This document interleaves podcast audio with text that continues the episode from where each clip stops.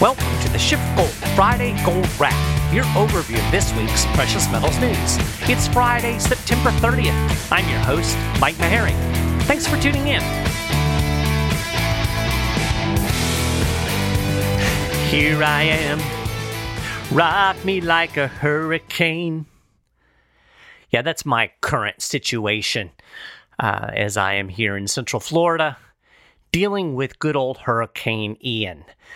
So, this episode of the Friday Gold Wrap is going to be a lot different than normal because I'm actually recording this on Tuesday.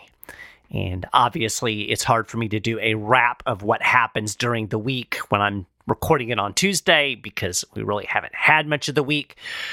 But given the fact that Ian is uh, on his way, and I think I'm pretty likely to lose power in the next few days, and I have no idea if I'm going to have power on Friday or not. Uh, I wanted to go ahead and just go ahead get an episode recorded, get everything uploaded so that I can just make it live on Friday. That way, you guys will have at least a show to listen to, and uh, I won't have to stress for the rest of the week about whether or not I'm going to be able to get this done, and you know, just worrying about the show. Um, honestly, for us, where I am, I'm in the Tampa Bay area. Uh, things have improved greatly in terms of the forecast over the last 12, 24 hours. Uh, the storm has pushed significantly south, at least the anticipated track. And so, you know, we were thinking we might end up with catastrophic flooding here in the Tampa Bay area. I don't think that's a scenario. But again, uh, they're expecting a lot of wind, a lot of rain. There's going to be a lot of down trees. That means down power lines. And uh, again, just don't want to have to deal with trying to do a show in the middle of all of that. So I'm going to go ahead and do this this way, uh, talk about a few things in terms of gold, and then we're going to talk a little bit about uh, the economics of hurricanes and natural disasters, which I think will be kind of fun and interesting, something different. Because, uh, you know, you hear me rant about the Fed every week, and who needs more of that, right? Anyway, um, so before we get into all that, let's talk a little bit about gold. Uh, obviously, we've had a huge sell off since the last Fed meeting.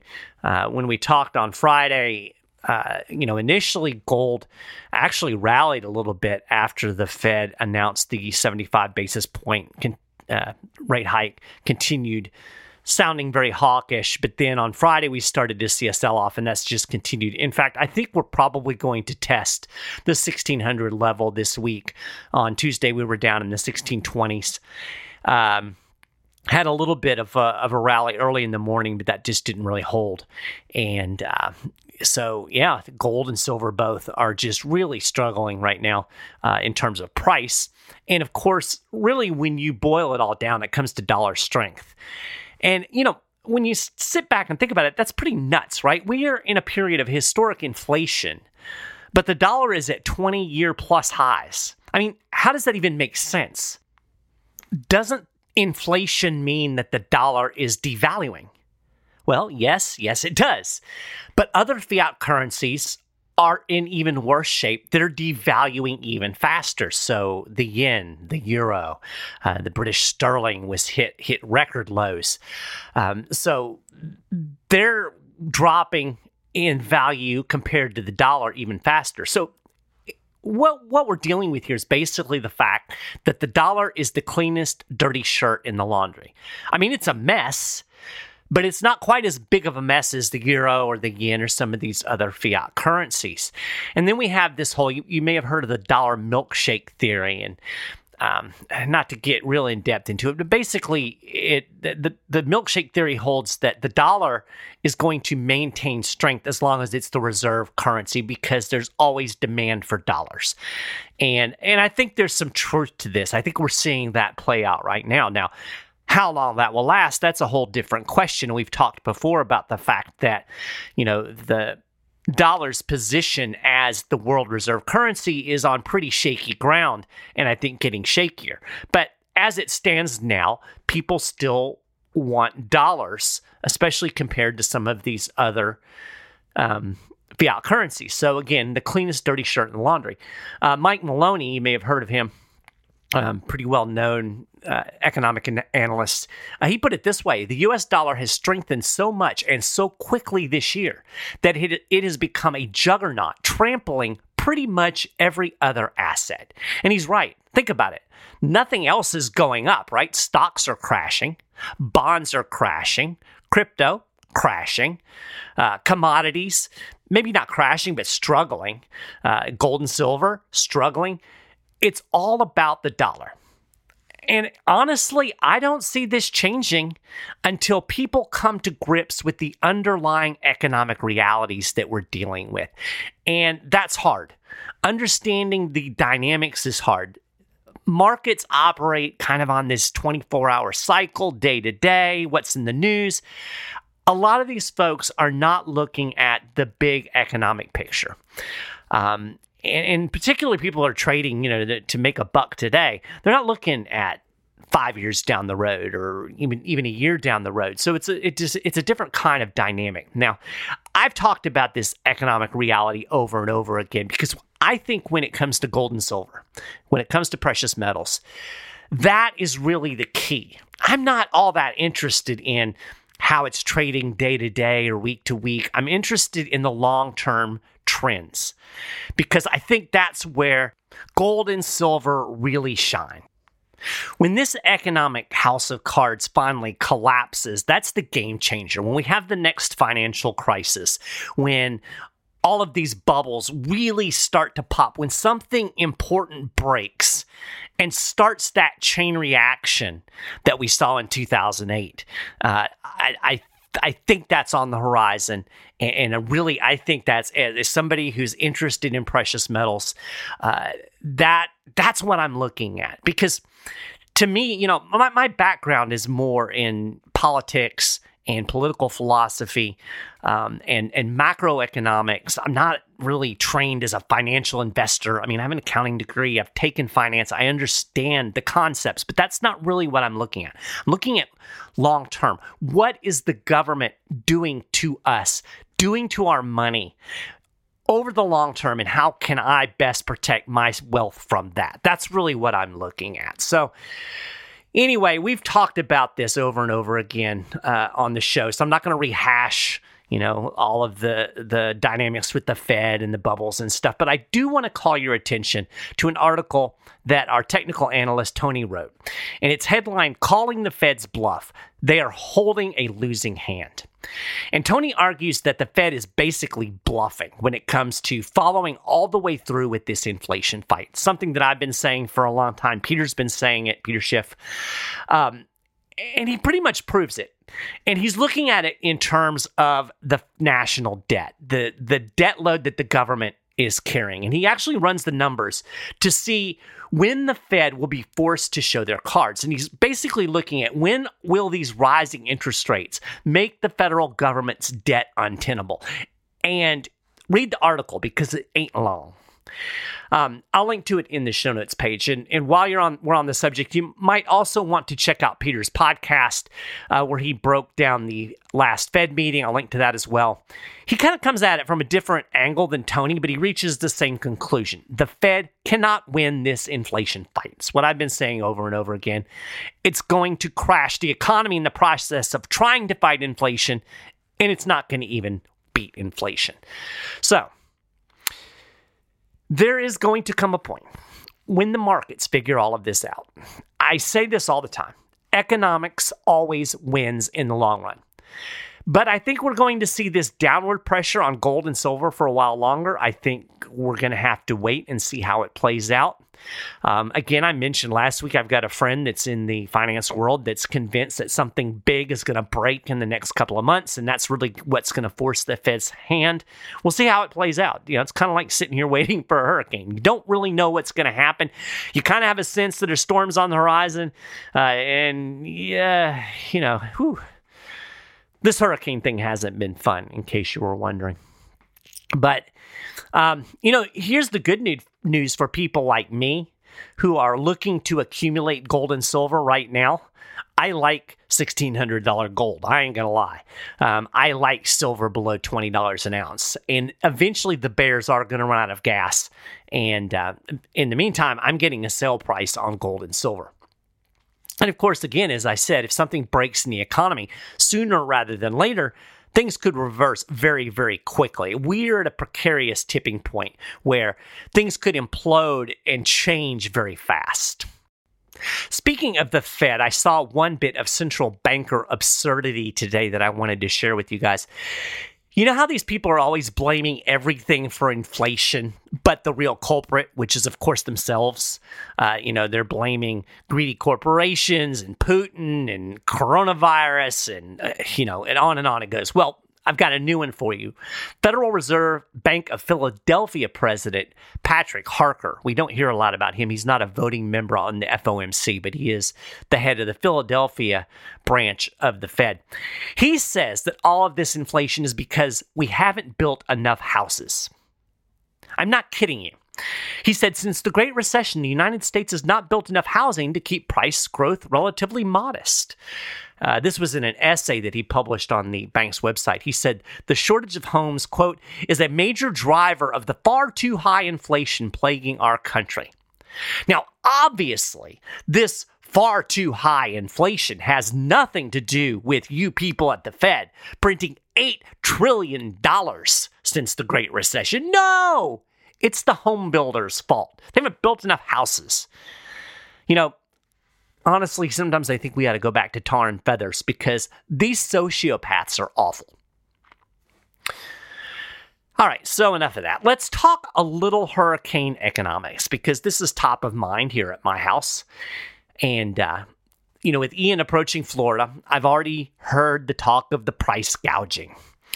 And, you know, people have this visceral emotional reaction to people raising prices during a disaster, and I get it. But it really is nothing but feels.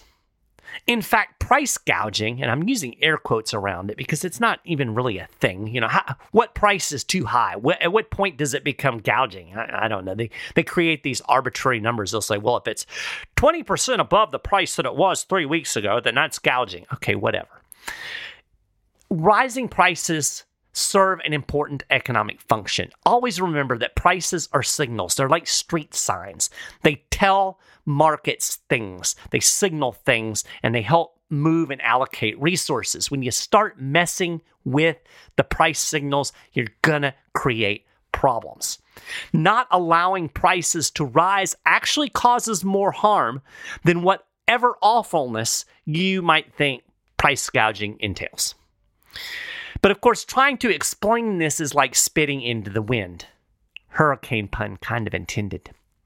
In fact, I bet there are some people listening now that, oh, these price gougers are just awful human beings, you know? Maybe. But you know, at the first hint of the storm, uh, Governor DeSantis ish DeSantis? No, Governor DeSantis issued a state of emergency, and of course that activates the price gouging statutes and again, most people are going to cheer these statues. After all, they're going after greedy people who are taking advantage of other people who are in a difficult situation. And you know what? Price gougers might be greedy. They might just be nasty people. They might be morally abhorrent. And of course, we don't like greedy people. But that doesn't mean prices shouldn't go up in an emergency. In fact, there are sound economic reasons that so called price gouging really isn't such a bad thing. It is a natural function of supply and demand. Prices rise as demand goes up and supplies tighten. What happens in a natural disaster? Demand goes up, supplies tighten. I went to Publix, uh, supermarket down here, you know, a couple days before the storm, no bottled water on the shelves. That's because there was a higher demand and not enough supply.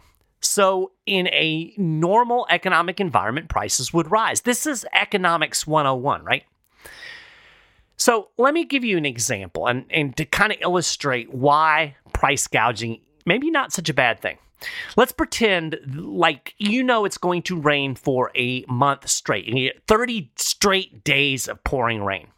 Now, you'd probably want to buy an umbrella, right?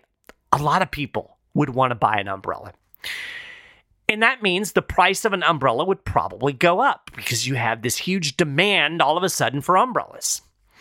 Now, let's say umbrella prices stayed really low because eh, some knucklehead politician passes a law that says you can't raise the price of an umbrella when the weatherman is predicting rain. Now, you might just buy one umbrella for every member of your family, right? Umbrellas are relatively cheap. We're going to buy a bunch of umbrellas. Of course, you'd run out of umbrellas, but you know, that's your thinking. But if prices spiked in response to demand, prices go way up, you know, say they double or triple, you might rethink that. You might make do with just one or two umbrellas. And you know what that does? It leaves one or two umbrellas for somebody else. That's nice, right? The rising price would also help boost supply. If umbrellas get expensive enough, some guy in a less rainy locale, let's say Arizona, where there's much less umbrella demand, might be willing to bring a shipment of bumbershoot to your locality. It would be worth his while to pay higher transportation costs or manufacturing costs or whatever it is to take advantage of the higher price. He can make money. But if the knucklehead politician has his way, the price can't rise because he won't let it. And our budding umbrella entrepreneur, he's just going to stay home and sell sunglasses because there's no incentive, there's no profit for him in going off to sell umbrellas. All of this makes perfect sense, right? Doesn't matter. No matter how much sense it makes or how well I can explain it, people will always get angry about price gouging. I cannot win this argument. I recognize that. I make it anyway because I'm stubborn, but I'm not going to win it. People just react negatively to rising prices during a crisis. My feels trumps my logic every single. Now, of course, the people that are complaining about price gouging, they'll go pay 12 bucks for a beer at a baseball game. But when you ask them to pay $3 for a bottle of water before a storm, you know, all of a sudden this is like some kind of crime of epic epic proportions. Never mind that while people are yelling and screaming about price gouging, there's nothing left on the shelf to buy, right? I go to Publix, there's no water. Too bad there were no price signals to direct supply and demand. So here's an important thing to remember economic reality doesn't care about your feelings.